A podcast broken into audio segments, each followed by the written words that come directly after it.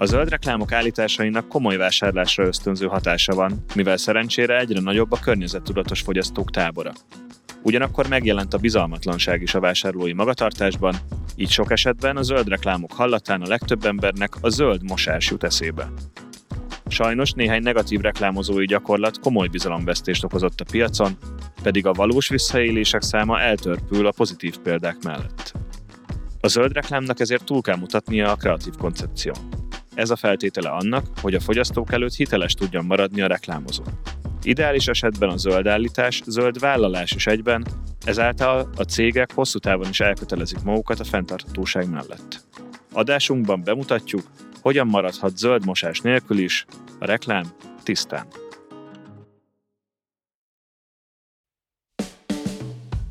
Sziasztok! Helymágos Tonka vagyok, service designer és reklámos. A Local Heroes társadalmi projekt egyik alapítója. Fontosnak tartom, hogy a tágan értelmezett kommunikációs szakma működtetése közben megvizsgáljuk, hogy szakemberként hogyan tudunk törekedni a társadalmi hasznosságra. Hiszem, hogy a szakmánknak értékteremtő és akár romboló ereje is lehet. Ezzel összhangban igyekszem én is tervezni azokat a kampányokat és szolgáltatásokat, amiken a mindennapokban dolgozom.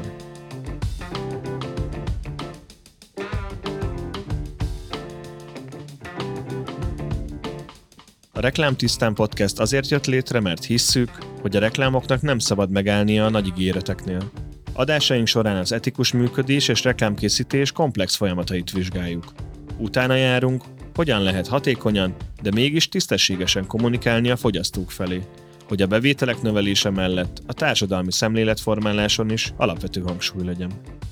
Az egyes epizódokban olyan top kommunikációs szakemberekkel beszélgetek, akiknek fontos, hogy a társadalmi felelősségvállalás ne csak egy kampányelem legyen. Ez a műsor azoknak szól, akik szakemberként tenni szeretnének egy emberibb világért. Nézzük is meg, milyen a reklám tisztán.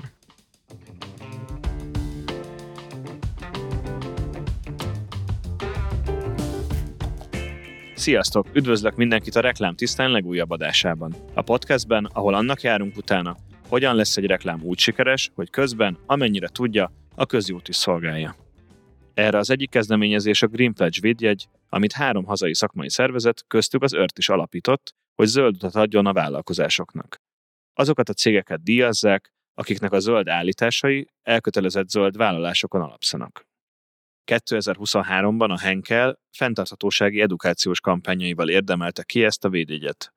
Az epizódban itt lesz velünk Szak Zsuzsanna, a Henkel Consumer Brands ágazatának igazgatója, hogy bővebben meséljen nekünk a vállalat zöld stratégiájáról, illetve Gerendi Zsolt is itt lesz velünk, az önszabályozó reklámtestület főtitkára. Első körben akkor hozzád fordulok, Zsuzsi, hogy egy picit kontextust tudjunk adni neked, hogy honnan érkeztél, hogy mesélj kérlek arról, hogy egyrészt hogyan kerültél a Henkelhez, és hogy jelenleg milyen területért felelsz, mivel foglalkozol. Köszönöm szépen a lehetőséget. A Henkel Consumer Brands üzletágát képviselem itt Magyarországon. Egyébként három és fél évvel ezelőtt érkeztem Magyarországra, öt éve vagyok összesen a Henkelnél, de én a Bécsi Központban kezdtem, előtte pedig más FMCG cégeknél dolgoztam régiós pozíciókban. Külföldön is dolgoztam több helyen, és Magyarországon is dolgoztam food és non-food kategóriában is, úgyhogy viszonylag széles körül látókörrel érkeztem, viszont mint general manager vagy üzletág vezetőként igazából a Henkel az első lehetőségem. És hogyan néznek ki most a mindennapjaid? Tehát, hogy azon felül, hogy ezért a területél felelsz, így mik az alterületek? Igen, azon kívül, hogy összeolvadt egyébként nálunk tavaly a mosószer és a kozmetika üzletág, ami egy elég nagy mérföldkő volt az életünkben, azon kívül a teljes PNL-ért, tehát pénzügyi felelősséggel tartozom, illetve a forgalomért felelősséggel tartozom, és természetesen marketing, sales területek, logisztikai területek is hozzám tartoznak. És abban tudsz egy picit segíteni, hogy a, az átlagember hogyan találkozik a Henkellel, hogy milyen márkák tartoznak hozzátok? Bízom milyen benne. termékeket tudunk megfogni, ami a Henkeltől érkezik? Bízom benne, hogy nincs olyan háztartás, amiben ha most besétálnánk, akkor ne találnánk Henkel terméket, mert a mosótisztítószer kategóriában is sok piacvezető márkával vagyunk jelen a piacon, Persil, Tomi, Pervol, Szilán termékek, Bref termékek, és a kozmetikai iparban is Schwarzkopf, Sajos, Gliss, Taft, fa termékek, úgyhogy azért nagyon sok rétű a portfóliónk. Tehát elég sok a touchpoint, ahol veletek lehet lehet, igen, lehet találkozni. És az ipari ragasztókat ne felejtsük el, mert abban szerintem abban is nagyon jó a Henkel. Ezt igen, igen, tehát miután, mondom, igen. miután a Henkel Consumer Brandsért felelős vagyok, ezért nyilván a lakossági üzletágnak a márkáit emeltem ki, de természetesen a Henkelnek egy nagyon erős ragasztástechnikai üzletága is van, Patex Loctite már. Amit akkor a Zsolt kifejezetten Abszolút, mint két kezű barkács ember, ez abszolút fontos, igen. Így a mai adásunknak a témája ugye a fenntarthatóság, úgyhogy az első kérdésem az lenne hozzád, hogy magánemberként neked mit jelent fenntarthatónak lenni? Igazából én a Henkelen keresztül is tanultam meg, és találtam is arra rá, hogy hogyan lehet az ember egy picivel is jobb, vagy hogyan tehetünk egy picivel is jobbat a környezetünket, tehát a, egyébként is a zöld környezetünkért, meg egyébként is a közösségekért, amelyek körülöttünk élnek.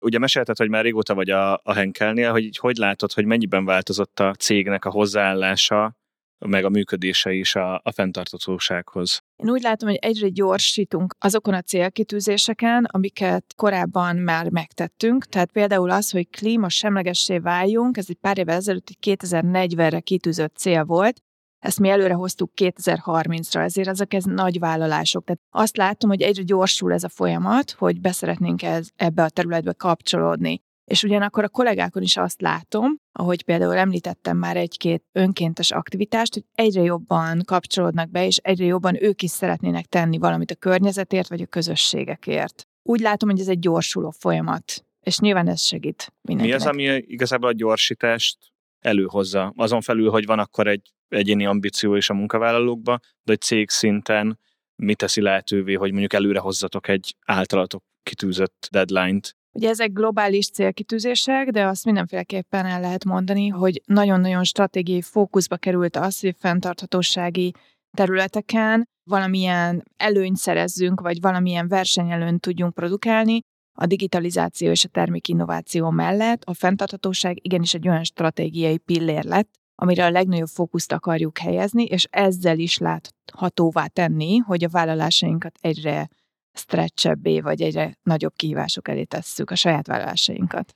Tudsz arról most picit mesélni, hogy mik konkrétan ezek a vállalások? Abba segíts majd kérlek, hogy ami engem nagyon érdekel, hogy általában ezek ugye globális vállalások, és hogy egyrészt tudtok-e a vállalásokba, van-e beleszólása a lokális piacoknak, vagy tud-e saját programokat kitalálni, amiket utána akár globálát is vesz, és meghonosít más országokba vagy régiókba? A globális célkitűzéseink 2030-ra, hogy említettem már egyébként a klímapozitív termelést, ez egyébként 100%-ban megújuló energia felhasználást is jelent. Ebben például nagyon szépen tudjuk mérni a helyi hozzájárulásunkat is, hiszen van két hazai gyárunk, egy pisztiszószer gyárunk Körösladányban és egy ragasztástechnika gyárunk környén, és mind a kettő egyébként már százezekben megújuló energiával működik, tehát ezzel a lépéssel például nagyon szépen tudjuk mérni azt is, hogy Magyarországon mi a hozzájárulásunk. A következő példa erre a víz és a termelési hulladékanyagok körkörös felhasználásának növelése 2030-ig. Itt is természetesen a gyáraknál ezek egy nagyon jól mérhető számot tudnak jelenteni, és a magyar gyárak is ehhez hozzá tudnak járulni közösségi és oktatási programok és önkéntesség terjesztése, ugye ezek ez kevésbé számszerűsíthető adatok, de ezekben is tudunk nagyon sokat hozzájárulni a lokális piacon és a magyar piacon is, és erre tettem ugye említést, hogy akár egy PET kupában hogyan veszünk részt, akár egy, hogyan indítunk mi is egy Pink Oktober programot, vagy hogyan működünk együtt kereskedelmi partnerekkel, akár faültetéssel, akár hulladékgyűjtéssel, akár műanyagflakonok gyűjtésével. Ezek mind olyan programok, amiket mi magunk találhatunk ki, és egyébként vihetjük akár a régióba, akár európai szintre best practice-ként, tehát ilyen szempontból vannak lehetőségeink arra, hogy a magyar programokat átvigyük a globális szintre. És amikor van egy egyéni vállalásotok, tehát lokális, és kialakítotok egy programot, akkor mi alapján választotok célt? Tehát, hogy mi alapján kezditek el kialakítani a programot, illetve hogyan alakítjátok ki ezeket? Miután alapvetően is a, a bolygó, a körkörös gazdálkodás és a körkörösség megőrzése az az egyik fontos célkitűzése a globál fenntarthatósági stratégiának, próbálunk e köré illeszkedni, Ugye a másik pillére a közösségek, hogy közösségeket hogyan tudunk segíteni bármilyen módon.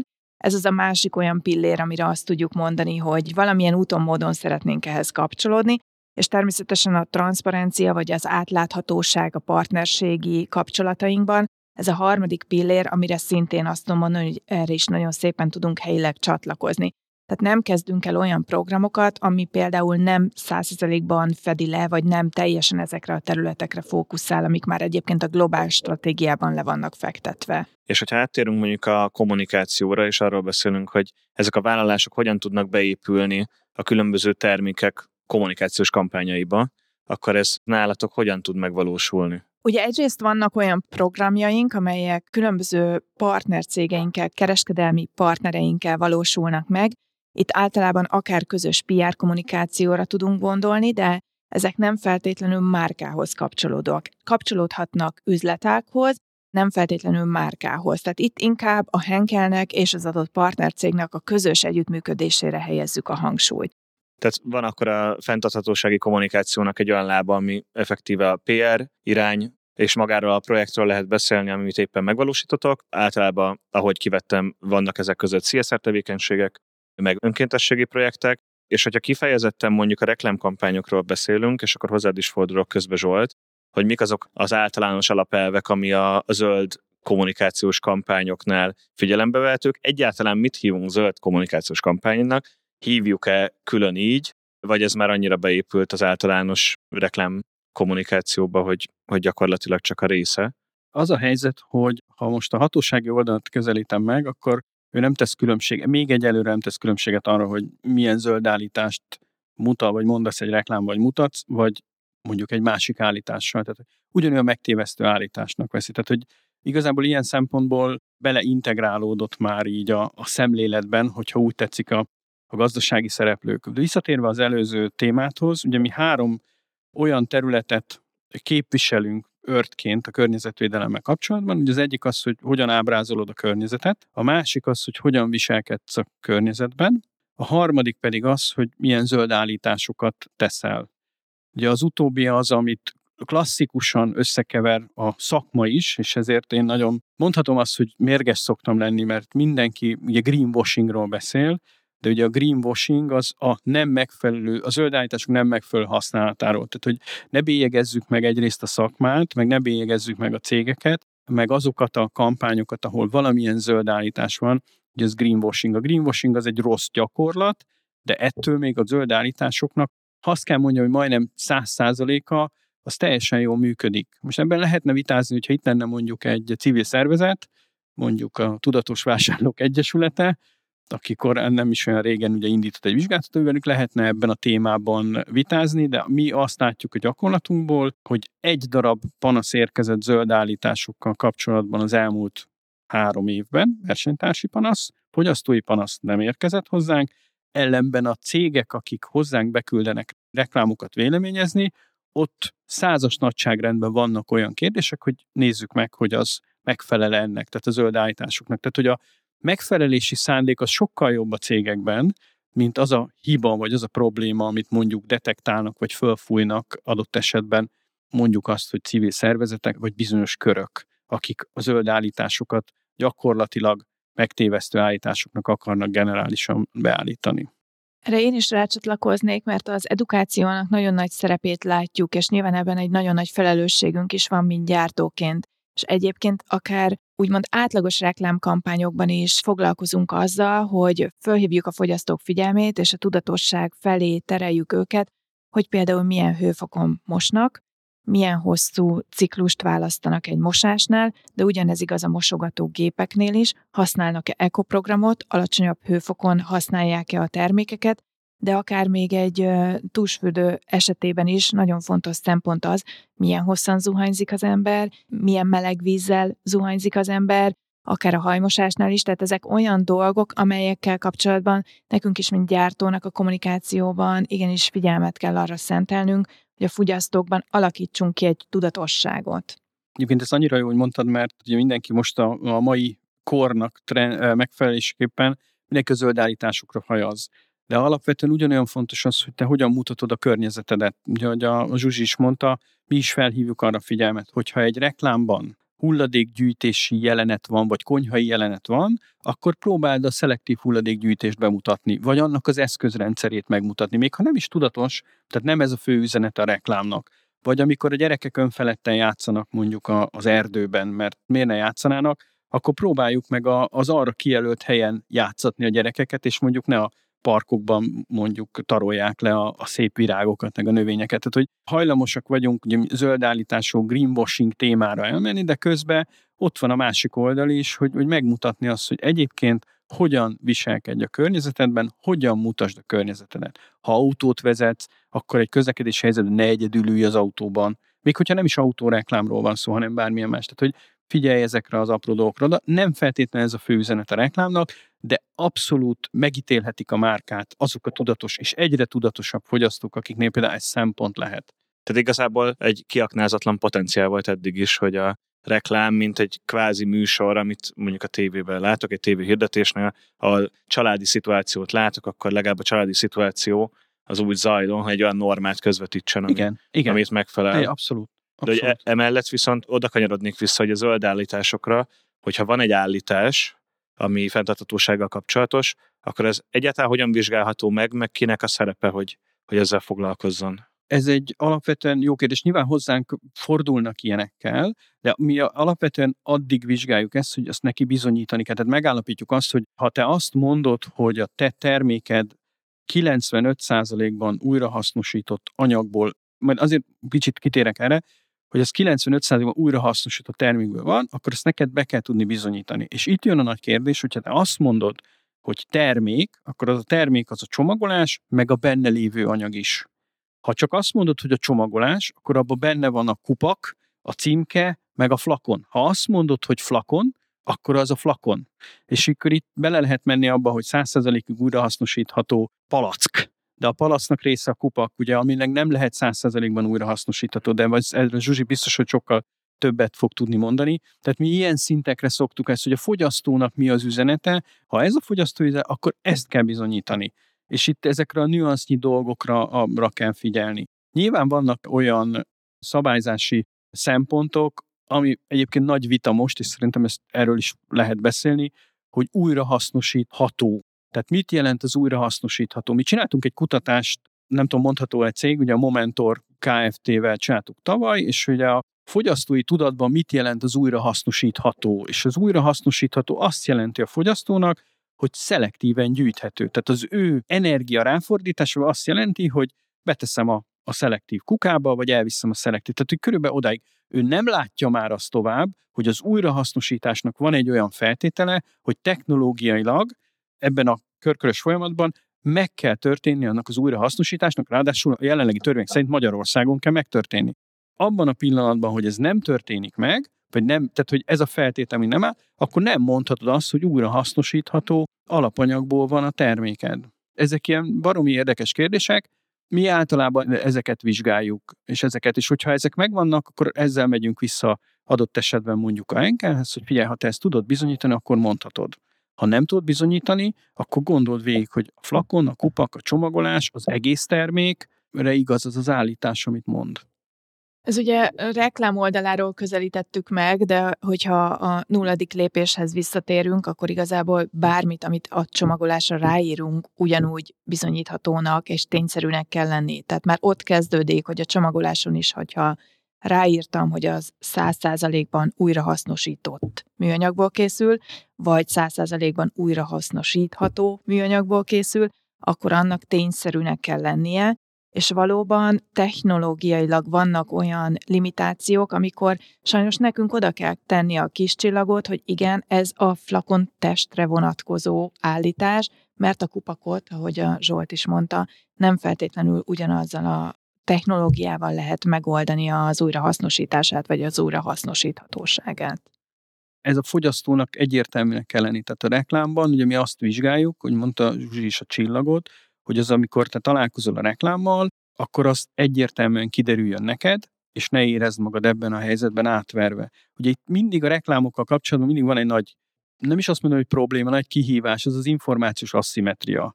Ugye a Henkelnek van egy csomó kutatása óriási innovációi vannak. Mondd el azt 30 másodpercben a fogyasztónak, vagy 20 másodpercben, hogy itt akkor itt mi történik a termékkel, és mondjuk a beltartalomtól kezdve a csomagolásig egyebekig, és ott van neked egy 30 másodperces tévékampányod, amiben ezt, ezt meg kell oldani, és ott vannak a szabályok, és ebben tudunk mi őrtként, harmadik félként, kicsit külső szemlélőként igen, mi a fogyasztó üzenete, mi az, ami szerintünk hiányos, mi az, ami megtévesztünk, mi az, ami javítani kell, vagy mi az, ami egyébként meg tökéletesen jól működik. Tehát nem feltétlen az a dolgunk, hogy mindent elkaszáljunk, az a dolgunk, hogy segítsük a, a tagjainkat. Egyébként az előző három témára még reflektálva, igazából, ahogy említettem, a gyártónak van abban felelőssége, hogy hogyan edukál és valóban, hogyha egy 30 másodperces, vagy hát leginkább mostanában már inkább 20 másodperces reklámfilmekről beszélünk, vagy 15 másodpercesekről, mennyit tudunk mi ott elmondani gyártóként arról, hogy te egyébként hogyan használjál alacsonyabb hőmérsékleten mosószereket, vagy mosogatógép kapszulákat, azért itt nem csak a gyártóknak lenne felelőssége, hiszen ez nem csak egy Henkel téma, hanem egyébként minden más, akár konkurens gyártót is érinthet ez a téma, hogy mennyi ideig zuhanyzik valaki, vagy mennyi vizet használ, amikor a fogát mossa, vagy mennyi vizet használ, amikor a haját mossa. Tehát igazából itt azért a média szerepe is szerintem ott van valahol a felelőssége, hogy ezt a típusú tudatosságot, egy kicsit ilyen tudásformálást, ezt valahol közösen tudnánk megtenni a gyártókkal, vagy akár egyébként a fogyasztói szervezetekkel akár a hatóságokkal, hatóságokkal. is. voltam olyan hatósági egyeztetésen, ahol rajtam kívül csak hatóságok ültek, és ugye mindenki abban gondolkozott, hogy kvázi milyen megszorításokat alkalmazzon mondjuk a céggel, a forgalmazó céggel kapcsolatban. Most kategóriát nem szeretnék említeni, és akkor tényleg föltettem a kezem, és mondtam, hogy de a fogyasztói edukáció az fontos? És akkor mondták, ja igen, van is egy YouTube oldalunk, ahol már azt hiszem most 6000-en látták azt az oktatói filmet, ami arról szól, hogy egyébként hogyan fogyaszt, vagy hogy ne fogyaszt a terméket. Tehát, hogy, hogy muszáj nekünk is elmenni abba, hogy a fogyasztót kell edukálni. Egy konkrét példát még a környezetvédelemmel kapcsolatban hozzak.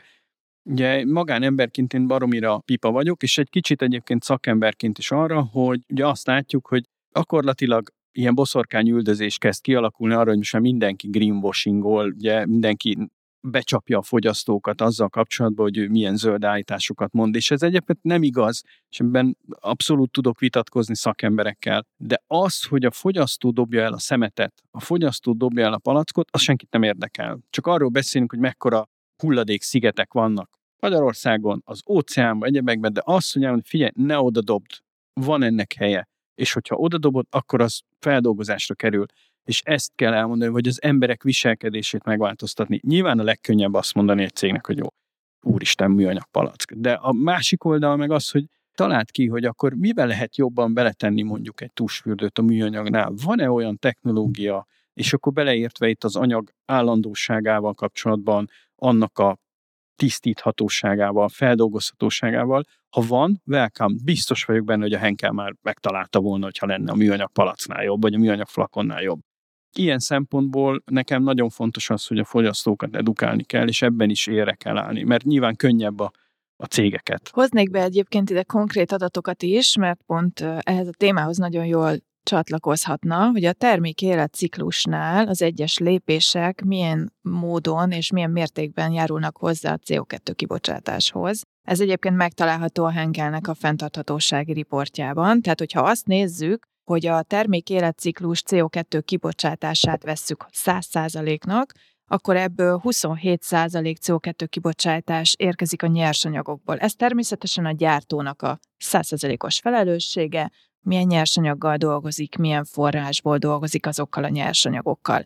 A gyártásnak a ráhatása a teljes termék életciklus CO2 kibocsátásánál mindössze 1,2 százalék, ahol ugye említettem, hogy milyen vállalásokat teszünk, klímapozitív termelés, százszerzelékben megújuló energiával dolgozunk, és társai. A logisztikai, tehát hogy hogyan juttatjuk el mondjuk egy áruházba, vagy a fogyasztóhoz is majd a terméket, annak is csak 1,6%-a a teljes 100%-os körből a ráhatása, és természetesen itt is teszünk lépéseket, mert ez is valahol azért még a mi berkeinkben található. Viszont a termék felhasználás, az, hogy ismétlem magamat, de muszáj az edukáció miatt, az, hogy milyen hőmérsékletünk, mosunk, mosogatunk, mennyi vizet használunk, mennyit folyatjuk a vizet, mennyi áramot használunk hozzá, stb. Ezek 65,9%-ot tesznek ki, tehát ezért van nagyon nagy jelentősége annak, hogy a fogyasztó mit csinál a termékünkkel, és utána természetesen a termék életciklus ott fejeződik be, hogy a hulladékkezelés újrahasznosításnak is egy 4,3%-os szerepe van a teljes 100%-os termékéletciklusban. És mégis ezt hújjuk föl legjobban, ezt a 4%-ot. Legyen szó emberi méltóságról, gyerekek szerepeltetéséről, alkoholról, környezetvédelemről és élelmiszerek vagy étrendkiegészítők reklámozásáról. A jó reklám nem a jó kreatívnál kezdődik és ér véget. A Reklámtisztán podcastben Szalkai Réka, a Mastercard marketing igazgatója, és Vízkeleti Ildikó, az Osan Magyarország marketing igazgatója mondják el véleményüket a sikeres reklámkészítés sajátosságairól. A Mastercard technológiai cégként alapvetően nem egy nagy szennyező, viszont rengeteget tud tenni azért, hogy a kapcsolatain, a kapcsolati hálóján és partnereink keresztül olyan vállalásokat tegyen, vagy mozdítson elő, ami fontos az egész társadalom számára. A Mastercard hálózata az nem csak bankokat köt össze, hanem ugye kereskedőket, és a nap végén 3 milliárd végfelhasználót fogyasztót, tehát ami a mi egyik legnagyobb erősségünk az az, hogy rengeteg szereplővel vagyunk kapcsolatban, és tudunk hatást elérni, és egyén szintjén is fontos, hogy elkötelezettek maradjunk és tegyünk a környezetünk védelmébe.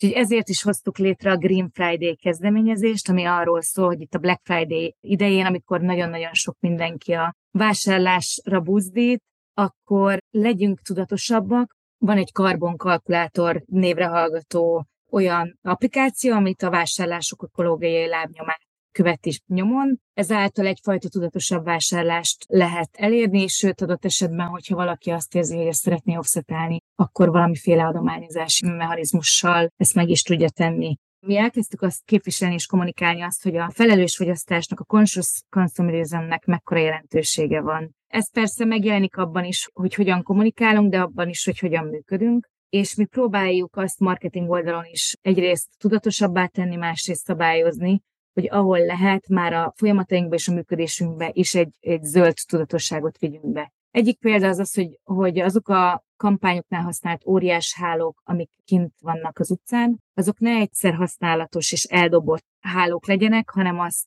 az ügynökségeinken keresztül újrahasznosítjuk, és például önkormányzatokkal együttműködve külső tereken, játszótereken nap ellenzőként itt-ott újrahasznosítjuk, a másik példa pedig az az, hogy már a, a digitális lábnyomunkat, weboldal, EDM, különböző olyan nagyobb szennyezésű digitális csatornákat is tudatosan kezelünk, mérünk, és ott is egy ügynökségünk segítségével két éve a karbonlábnyunkat csökkentjük ezeken a digitális felületeken is. Kifelé erősen kommunikáljuk a fenntarthatósági értékeinket immáron két-három éve, Azonban ez nem csak kifelé áll meg, hanem nálunk a kollégák nagyon erősen bevonódtak. Van egy alulról indult kezdeményezés, ami alapján ők nagyon sok fenntarthatósági akcióban vagy részt vesznek, vagy akár ők kezdeményezik. Úgyhogy ez a fajta érzékenyítés szerintem nagyon fontos ahhoz, hogy utána ezt akár a saját kapcsolataikra, környezetükre ki tudják terjeszteni. Elsősorban szeretnék beszélni arról, hogy milyen vállalásokat tett az OSAN Magyarországon. Először is mi kivezettük a tavalyi évben, tehát 2022-ben a nem lebomló műanyag zacskóinkat. Ebben úttörők voltunk, és mi voltunk igen az elsők, akik ezt meglépték. Emellett napelemek telepítését kezdjük el, most 2023-ban és 2024-ben is folytatjuk. Fontosak nekünk ugye az, azért a szakmai elismerések, az, hogy ténylegesen a, a szakmában hitelesek legyünk, és hogy emellett a munkatársaink is büszkék legyenek a vállalatunk eredményeire. Nagyon sok kihívással állunk szemben, amikor a zöld stratégiánkról beszélünk. Ebben a nehéz gazdasági környezetben a fogyasztóknak nem ez az elsődleges szempont. És ugye a szemléletváltás elérésre az lenne egy nagy cél. Most idén a karácsonyi kampányunknak a fő tematikája az élelmiszerpazarlás elleni küzdelem, ahol a, gyakorlatilag a ma a magyaroknak az egyik szeretett nyelvére a főzésre és a nagy evésekre asszociáltunk. Ezen keresztül próbáltuk meg ezt a témát közelhozni az emberekhez és relevánsá tenni. Így a kampányunkban azt emeljük ki, amikor van egy gondoskodó anyuka vagy nagymama, aki gondoskodik az egész családnak a karácsonyi vacsorájáról, mindenkinek a kedvébe jár, és itt szerettük volna felhívni a figyelmet, hogy ilyenkor a karácsonyi időszakban még több szokott lenni az élelmiszerpazarlás, és hogy ami megmarad, mert néha több marad meg, mint ami belénk fér, akkor azt osszuk meg a szeretteinkkel, adjuk tovább, hogy ne a kukába végezze. A CSR követelményeknek megfelelő kis papírdobozkákat árulunk, ahol segítünk abban, hogy környezettudatosan tudjuk ezt megtenni. És ezt most nagyon sikeresnek ítéljük ezt a kampányt. Nagyon fontos volt elmondanunk azt, hogy ez nem csak egy karácsonyi fellángolás, mi a tavalyi évben közel ezer tonna élelmiszert mentettünk adományként, ennek körülbelül az értéke 300 millió forint. Ez volt a tavalyi eredményünk, és ugye idén is már szeptember végére 700 tonnánál tartottunk, úgyhogy szeretnénk ezt a mennyiséget túllépni.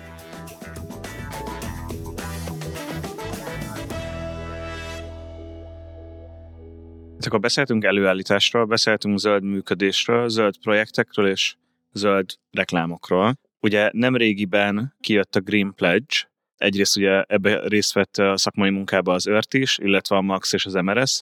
Zsolt, tudsz arra egy picit mesélni, hogy mi alapján lehet kiemelni jó példákat, és hogy mik jelenleg ezek a jó példák? Köszönöm. Egyébként visszatérve az alaphoz, az volt a gondolat, hogy igen, a zöld állítások azok egyre nagyobb hangsúlyt kapnak a fogyasztói kommunikációban. Tehát van egy társadalmi elvárás az a kapcsolatban, hogy igen, jelenjen meg ez az életünkben, és ebben a reklámokban is. És egyértelműen az volt a cél, hogy a reklám szakma felelősségét szerettük volna megmutatni, és ez a cél, hogy igen, a szakma figyel erre a dologra. És összeálltunk két olyan szervezettel, amit te is említettél, ugye a Magyarországi Kommunikációs Ügynökségek Szövetségével, illetve a Magyar Marketing Szövetséggel. És hármasban alkottuk meg ezt a vállalást, ami alapvetően arról szól, hogy zöld állításokat milyen formában használsz, helyesen használod-e, megjelenik-e egy-egy projektben a zöld gondolkodásmód, és majd hozok példákat, mert ezt is kérdezte tőlem, és alapvetően ez alapján írtunk ki, ha úgy tetszik, egy pályázatot, amire ingyen és bérmentve bárki pályázatot. Egyetlen egy feltétel volt, hogy a három szakmai szervezet valamelyikében tagnak kell lenni. Tehát, hogy nem, nem voltak nagyon szigorú feltételek, és nagyon érdekes pályázatok érkeztek. Nagyon jó volt részt venni a zsűriben, Ugye a zsűri ez egy független csapat volt, tehát szakemberek, csomagolási szövetségtől kezdve a Zöld Ombudsman, volt ugye a, vezetője dr. Bándi Gyula, de hogy különböző területekről, marketing tanárok, szakemberek, tehát egy ilyen teljesen homogén gondolkodású csapat volt. Pályázatok közül volt egy olyan rész, és ez valószínűleg egy kicsit a mi hibánk is, első év volt, tanuljuk ezt, aki nagyon sokszor csak beküldte az ESG jelentését, de neki van ilyen de az egy kötelező elem. Tehát, hogy az, azzal nem tudsz egyről a kettőre jutni. Nyilván annabban vannak tök jó dolgok, meg lehetnek jó vállalások. De olyan projektek jöttek, mint a Zsuzsi már említette, hogy ők CSR tevékenységen belül, mert hogy azt nem zártuk ki, hogy mit csináltak, tehát hogyan vettek részt, de szerintem majd erről ő, ő úgy is fog többet mesélni. De volt olyan, aki egy rendezvényt szervezett, és nyugodtan mondta, hogy a Veluxot, én bátran mondom, mert nagyon büszke volt, és nagyon tetszett nekem az ő pályázatuk is, ők egy rendezvényt szerveztek helyi szinten, és úgy döntöttek, hogy helyi beszállítók fogják hozni a élelmiszert, helyi beszállítók fognak ajándékot adni, tehát nem a világ végéről kell hozni, úgy találták ki az egészet, az egész rendezvény helyszínét a fenntarthatóságában. És ez ilyenek. Tehát olyan példákat próbáltunk díjazni, mert mondom, jöttek ezen kívül más típusok, amiben tényleg voltak olyan igazán környezetbarát, vagy környezethez, zöldhöz kapcsolódó témák, és inspirálólag hatnak. Tehát ez egy fontos dolog, hogy az egészet azért csináltuk, hogy egy, a szakma felelőssége, hogy mi foglalkozunk ezzel, nagyon jó példák vannak, kettő, azok a példák, azok inspirálólag hassanak a szakmára hogy legyen ennek azért egy értéke, vissza fognak jönni ezek a cégek, vagy még több cég jön, és jövőre meg fogjuk csinálni ugyanúgy. Egy-kettőt már így érintettél, de akkor Zsuzsi tudsz arra mesélni, hogy tőletek Henkeltől mik azok a projektek, mert hogy, ha jól tudom, több projekt is bekerült. Igen. Mi az, ami Green Pledge-et kapott? Igen, mi úgy pályáztunk, hogy azt szerettük volna megmutatni, hogy a színskála minden színét használjuk igazából ezekben a programokban, és nem egy programmal pályáztunk valóban, hanem, hanem konkrétan egy palettával. Ebben például részt vett az, hogy hogyan vettünk részt a, a PET kupán, volt egy olyan programunk, hogy a Rosszmannal most már 7 éve működik, nagyon, jó, nagyon játék egy zöldebb jövőért címszóval fut, hogy hogyan hozzák vissza a flakonokat, az üres flakonokat a fogyasztók, amelyel egyébként szavazatokat nyerhetnek, és iskolákra, óvodákra adhatnak le tulajdonképpen pályázatot, ahova játszótereket tudunk telepíteni, vagy sport utalványokat tudunk kisorsolni. Ez most már tényleg egy hetedik éve működik. Ez egy olyan program szintén, amit beintegráltunk ebbe a pályázatba, vagy akár a Pro Nature faültetést, amelyet a Tesco-val hajtunk végre, tehát több olyan programunk van, vagy akár az önkéntességi programunk is, amit említettem már, hogy, hogyha a dolgozóink egy konkrét alapítványnál valamilyen effektív, tevőleges cselekvést hajtanak végre, és valahogy egyébként is támogatják már azt az alapítványt az önkéntes munkájukkal, akkor azt hogyan egészíti ki a Henkel tulajdonképpen termékdonációval, termékadományjal. Tehát igazából egy színes palettát szerettünk volna megmutatni, és nem egy konkrét projektre szerettünk volna elnyerni Green Pledge díjat, hanem arra, hogy a Henkel hogyan használja föl ezt a lehetőséget, hogy szélesen hogyan használjuk föl ezeket a CSR programokat, széles körben hogyan használjuk föl ezeket a CSR programokat kommunikációra. És ami nekem érdekes, hogy egyrészt vállalatok is nyertek, de ügynökségek is. Hogy igen, arról, arról igen. tudsz picit mesélni, Zsolt? Hogy, igen. hogy igazából az ügynökségek általában az adott projektnek a szervezői, kitalálói, végrehajtói, de hogy, hogy itt most mindkét szereplő tudott Két, két típust emelnék ki. Ugye az egyik az, ami, ami most már jön be a köztudatba, ez a karbon lábnyom alapú médiatervezés. Ez elsősorban a digitális területen erős, jelent meg, és az volt az egyik ilyen vonal, amit díjaztunk, ugye ezt, ezt láttuk több pályázatban is. A másik, és ezek ügynökségi pályázók voltak, a másik, ez egy nagyon érdekes volt, a közterületi reklámok reklámanyagainak az újrafelhasználása. És itt is megjelent az, ez a tudatosság, hogy azt az anyagot, amit én használok mondjuk plakátra, vagy épülethálóra, azt én hogyan tudom hasznosítani. Volt olyan pályázó, aki ezt kvázi jótékonysági alapon, ugye ezek ilyen magas UV-álló, magas környezeti behatások ellen álló anyagokból, és mondjuk egy lovardának a tetőszerkezetét újították, vagy ahhoz használták föl. De volt olyan is, aki promóciót szervezett rá, azt mondta, hogy én mi ezt visszavesszük, mi ebbe csinálunk egy egyedi termékkollekciót, amit egyébként magyar emberek, tehát itt varnak, és utána azt adjuk oda ebben a promócióban. Tehát, hogy ő felőlük ez a fajta gondolkodás jött, és nyitva van ügynökségek előtt is. Én kifejezetten örültem annak, hogy akár a Dencu, vagy akár ugye társprojektben a Mindshare, vagy akár az ACG, vagy a LPR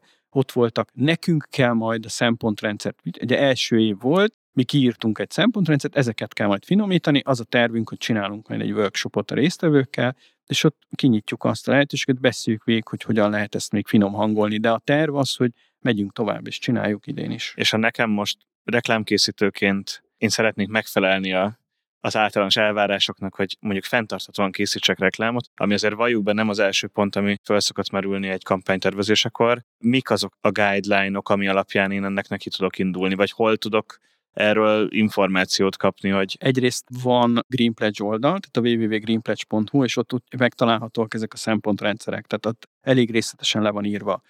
Alapvetően van egy szempontrendszer, a pályázati szempontrendszer, abban pontosan le vannak írva, hogy milyen elemek vannak. Ugye nyilván az egyik legfontosabb az, hogyha, és ebben szeretnék reflektálni arra, hogy nem ez az elsődleges szempont, ugye nyilván ennek van egy költség oldala, akkor, hogyha te egy reklámfilmet akarsz forgatni, és azt ott te olyan kelléktárat akarsz felsorakoztatni, ami a fenntarthatóságra vagy a környezetvédelemre utal, akkor nyilván azok, azok nem feltétlenül olyan olcsók, könnyen beszerezhetőek. Itt mondja, egyszer használatos eldobható műanyagokról beszélünk, akár bemutatva reklámban, akár felhasználva a forgatás során. Ugye az épített környezet helyreállítása az is egy alapvetően egy fontos dolog. Hogyan használod a zöld állításokat? Tehát az, hogyha valaki ellen volt mondjuk ilyen témában etikai eljárás, az mondjuk kizáró lehet egy ilyen pályázatnál, és aztán utána pedig a megvalósításnak az a fázisa, hogy a reklámkampányban hogyan használtad föl ezt, mit csináltál, de mondom, befogadtuk a CSR-okat is. Tehát az, hogyha valaki CSR is aztán azt, hogy kommunikációban felhasználta, például a PET kupa az egyébként megjelent több helyen is, de akár az a, a Zsuzsi által említett Rossmanos sztori, az is egy nagyon-nagyon klassz elképzelés volt, vagy klassz projekt volt, amit nagyon szeretett a zsűri. És te, Zsuzsi, megbízóként ezt hogyan látod, vagy mit tudsz javasolni a megbízóknak, hogy mire figyeljenek, amikor mondjuk együttműködés van egy... Legyen még Green Pledge. Jövőre. Egy reklámügynökséggel és kampányt készítetek, hogy mire figyelhetnek oda. Nekem az első, ami eszembe jutna ex reklámosként, hogy tök jó lenne a briefben ilyeneket látni elvárásként, hogy akkor a gyártás az, az így zajlon. Van-e ezzel kapcsolatban bármi tapasztalatotok? Igen, igazából szerintem nagy titkot nem árulok el, de azért a Henkel nagyon kevés alkalommal forgat ha forgat mostanában valamikor az elmúlt időszakban Magyarországon reklámfilmet, azért adaptál. mi adaptálunk globális reklámfilmeket, de ettől függetlenül azért ezek a területek nekünk is fontosak. Tehát, hogyha van például egy közterületi reklám, kampányunk, akkor mi is figyelünk arra, hogy nem biztos, hogy az óriás plakát irányba kell elmennünk, ahol azért effektív egy le kell gyártanod egy papírra valamit, ami egy hónap után utána megy a kukába, mert azért azt újra felhasználni azt azért nem lehet, de arra próbálunk figyelni, hogy akkor digitális közterületi reklámfelületet használjunk, ami egyébként Magyarországon limitált. Tehát azért lássuk be, hogy olyan nagyon nagy közterületi reklám kampányt nem tudunk megvalósítani, hogyha nincsen meg az infrastruktúra hozzá. Ez egy picit visszacsatolás arra is, hogy amikor a termékeknek vagy a flakonoknak az újra hasznosíthatóságáról beszélünk, az az infrastruktúra, ami Magyarországon rendelkezésre áll, az valahol a nyugat-európai szinthez képest azért ez egy limitált, ugyanígy a digitális közterületi reklám felületek is valamennyire limitáltak. Ezek nekünk is fontos szempontok. Egyébként a általánosságban azt azért elmondanám, hogy nagyon sokszor mi nem feltétlenül ügynökséget briefelünk egy ilyen kampány kialakítására, vagy egy ilyen közös promóció megvalósítására, ami akár a Rosszmannal, akár a Tesco-val, akár DM-mel spárol. Tehát azért a legnagyobb partnerekkel vannak közös programjaink. Nem feltétlenül briefelünk ügynökséget, nagyon sokszor egyébként házon belül jönnek ezek az ötletek, és a saját marketing csapatunk gondolja ki az alapkreatív koncepciót, és persze utána már megvalósításra briefelünk ügynökséget, hogy hogyan nézzen ki egy visual, de azért erre egyébként büszkék vagyunk, hogy házon belül is van ez a tudatosság, hogy az ötletek meg tudnak születni házon belül. És akkor maradva a megbízóknál, és akkor fordulok Zsolthoz, hogyha nem arról van szó csak simán, hogy valaki olyan reklámkampányt akar készíteni, amiben zöld állításai vannak, hanem alapvetően ő szeretne mindenkorilag zölden kommunikálni, akkor azon felül, hogy elismerés kaphat a Greenpage-en keresztül, mihez fordulhat, mi lehet a bibliája, milyen alapelveknek kell megfelelnie egy vállalatnak. Ja, alapvetően van egy magyar reklámatikai kódex, amely, ha úgy tetszik, a szakma közös elfogadásával született. Ez ugye 2023-ban megújult. Ebben a környezetvédelemhez kapcsolódóan annyi lényeges mondani való lehet, hogy ugye azok a témák, amik itt társadalmilag nagyobb elvárást támasztanak, ilyen például a környezetvédelem, most vagy a gyerekvédelem, bármi téma, akkor azokat a fejezeteket lényegesen átdolgoztuk. Tehát ez egy majdnem azt mondom, hogy dupla olyan terjedelme van a Magyar Reklámetikai Kódexben, környezet ábrázolással a környezetvédelemmel kapcsolatos cikkeinek. Ezen kívül, ugye ez egy kódex, ami egy etikai normagyűjtemény, de a reklámkészítésben minden nap résztvevő szakembereknek kellenek konkrét kérdésekre konkrét válaszok. Ugye erre létezik az útmutatónk, ugye amit pontosan ennek megfelelően, vagy a korábban említett kutatásnak, kutatás eredménye alapján készítettünk el, és ez is rendelkezésre áll. Tehát elérhető konkrét kérdések. Mikor mondhatom azt, hogy én újra hasznosítható alapanyagokból készítettem a terméket, hogyan mondhatom azt, és ott le vannak írva azok, hogy egyébként jelen pillanatban akkor mondhatod ezt, hogyha tehát alapvetően ez a, ez a kettő, szervezünk tréningeket, témában nyilván itt a podcastnak is ez volt az egyik fő eleme, hogy egy kicsit gondolatébresztőként ezt is eljuttassuk a szakma felé, Ezekben a témákban lehet hozzánk fordulni, és a klasszikus előzetes véleményezés, hogyha valaki úgy gondolja, hogy azt a reklámját szeretné nálunk megfuttatni, mert bizonytalan bizonyos területeiben, akkor azt szeretettel várjuk. Akkor zárásként azt szeretném tőletek kérdezni, úgyis most jön az új év, 2024-ben. Egyrészt általánosságban Zsolthoz fordulok elsőként majd, hogy mit gondolsz, hogy vállalati fenntartatóság szempontjából mi az, ami hot topic lesz, mi az, amire érdemes lesz odafigyelni, ami újdonság, és hogy Zsuzsitól kérdezem, hogy mi várható nálatok a Henkelnél, ami esetleg új projekt, vagy addigra éri ki magát? Hát amire én nagyon kíváncsi leszek, ugye január 1-től ugye megváltozik a hulladékgyűjtési, hát nem is azt mondom, hogy platform, tehát a rendszer, és hogy ez hogyan fog megjelenni majd a kommunikáció, az egyes cégeknek a kommunikációban. Mit mondhatnak a cégek arról, hogyha azt mondja nekik ez a hulladékgyűjtő partner, hogy ők az újrafeldolgozást megoldják és megcsinálják, hogy innentől kezdve hogy ez az újrahasznosíthatósági kérdés az előjön. Én azt tudnám ezzel kapcsolatban elmondani, hogy 2024-ben is nagyon nagy hangsúlyt fogunk fektetni a fenntarthatóságra és a CSR-ra, hogyha már vannak olyan programjaink, amelyek 6-7-8 éve bizonyítottan jól működnek, és van már egy tradíciójuk, egy hagyományuk, akár a petkupát említeném itt, akár a rosszmanos promóciót, akár a spárral a bohóc doktoros promóciónkat, akár a Tesco-val a faültetéses promóciónkat, ezeket biztos, hogy fogjuk folytatni, mert azt gondolom, hogy ezek szerteágazó programok, de nagyon szépen mutatják azt, hogy több területen is hely tudunk állni, és talán még egyről nem beszéltem, a Pervol márkánkhoz kapcsolódik, illetve hát a fenntartható divattal kapcsolatos, hiszen mi nem feltétlenül a divat szakmában vagy a ruhaiparban vagyunk jelen, mégis egy olyan kapcsolódási pontot találtunk ezzel a márkánkkal, hogyha jól mossuk, a megfelelő hőmérsékleten, a megfelelő mosószerrel, azokat a finom ruhadarabjainkat, amelyeknek az a megőrzésére nagyon nagy hangsúlyt szeretnénk fektetni, akkor itt van egy olyan közös kapcsolódási pont, ami a jövőre nézve a fogyasztók számára is egy előnyt tud jelenteni. Ez annyira jó, hogy a Zsuzsi ennyi programot elmondott, mert eszembe jutott még egy gondolat, és, és ez nem azért, hogy enyém legyen az utolsó szó, véletlenül sem, de hogy ez várható, hogy egyre többen és egyre többet fognak kommunikálni ebben a témában, és ez azt hozza maga után, hogy ezt egyrészt a társadalom szempontjából is sokkal nagyobb lesz az az impulzus, amit ők kapnak, ezáltal sokkal több reakció lesz ezzel kapcsolatban, de a hatóságok is fogják ezt sokkal jobban vizsgálni.